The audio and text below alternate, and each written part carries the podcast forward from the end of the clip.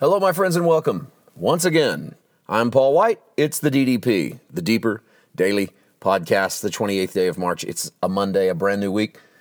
Grace to you as you journey out into the week. I pray favor on you as you finish the month of March here in 2022. Start to head into the second quarter very, very soon of the of the year. Uh, I pray that you are walking in the free favor of God. This week will mark um, the end of March, and therefore we will do the essay edition. It'll come up on Thursday. We'll, I'm writing that now, and we'll have it up and ready for you on Thursday's edition. Speaking of writing, I like to give you frequent updates, or at least infrequent updates, on our current writing schedule. We are in the 10th chapter on my new book that is tentatively titled Greater Than Jonah. I'm currently writing the 10th chapter. Um, pretty happy with where we are on the first nine. Um, I've went back through and done rewrites, and so I'm actually farther along than it sounds. Because when you're writing, you got to go back and do rewrites and edits and all that. I've actually already went back and did rewrites on the first uh, four chapters. We've even had some other eyeballs looking at a few chapters to to round out and flesh out some areas that I might have missed. And so we've I've even done some touch ups on the second set of four chapters. So we're really, while writing the tenth chapter, we're uh, nearing the end. Probably a twelve chapter book. Um, I had hoped to be done by now. My goal was to try to be done by April. It's not going to happen. I think I'll be done with the principal writing by the end of April. Um, so we'll see. But definitely it's coming and it should be at the worst out by the early summer, and so I'll keep all of you guys posted, uh, and we'll uh, let you know from there. So there's your update. It was probably beyond time for me to give you one of those updates on our writing. I've been getting emails and responses from people who have other things they want us to write about. Um, I can't tell you for sure what's next, but I've got a couple of things brewing that I think I'm going to have to put on paper and that'll probably be what we just roll right into, and I'll let you know when I know. Okay.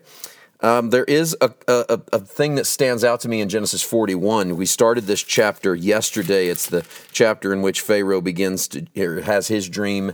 Ultimately, that dream brings Joseph to, to power. He is brought all the way up to second in command in Egypt because of the wisdom and the spirit of the Lord that's on him. Joseph is this great example of what happens as we allow the Father to be the influence on our lives and bring us up the ladder his way.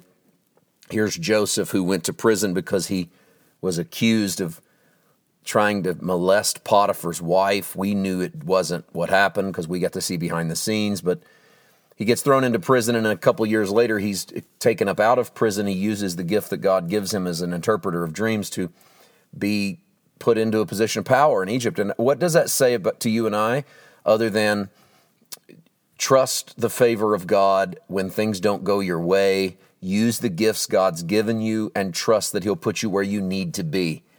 And it doesn't mean you'll climb all the way up to the second in command in the country or any of those things. It's just an allegory. It, do, it doesn't mean it didn't exist. It just means it's, for you and I, it's an allegory of, hey, I'm true to who I am. It's not about me, it's about letting Him do something through me. And as I do that, even if things don't go my way, even if I'm wrongfully accused, even if I'm falsely imprisoned, I trust the one who's able to bring me out and deliver me up. And that's Joseph. And the the thing that stands out in our constant comparison to him and Christ, well, of course, Christ is put on the cross having done nothing wrong.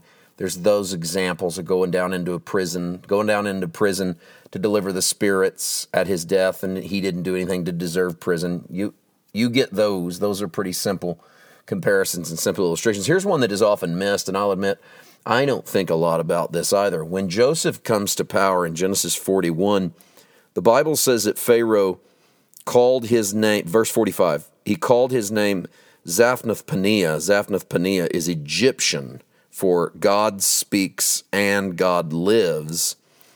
And then this, he gave him as a wife Asenath, the daughter of Potipharah, priest of On. So Joseph went out over all the land of Egypt. He's 30 years old, which is the age Jesus is when he goes into ministry. Here's another Jesus Joseph comparison. Jesus comes up out of Egypt. Joseph, of course, is ruler in Egypt, but Don't miss this. Joseph has, verse 50, two sons born before the years of famine, whom Asenath, the daughter of Potipharah, priest of On, bore to him. He calls the name of the first Manasseh. Verse 52, he calls the name of the second Ephraim. Have you ever thought about the fact that Manasseh and Ephraim, Ephraim or Manasseh and Ephraim, depending on how you want to pronounce it, sons of Joseph, very popular names. They go through the whole course of Israel's history, Manasseh and Ephraim as two of the tribes. Their mom is Egyptian. So break that down. Manasseh and Ephraim's mom is Gentile. Manasseh and Ephraim's mom is not in the bloodline of the people of Israel. And you might say, well, the people of Israel are not a yet a people. And you're right. They haven't formed as a nation. Judaism as a religion doesn't exist. We're pre saging all of that, but we are still looking at Egypt, a place that is characterized often through the biblical narrative as the place of the world. Joseph takes an Egyptian bride aka a Gentile bride, and bears children with her. Jesus takes a Gentile bride and bears fruit with her.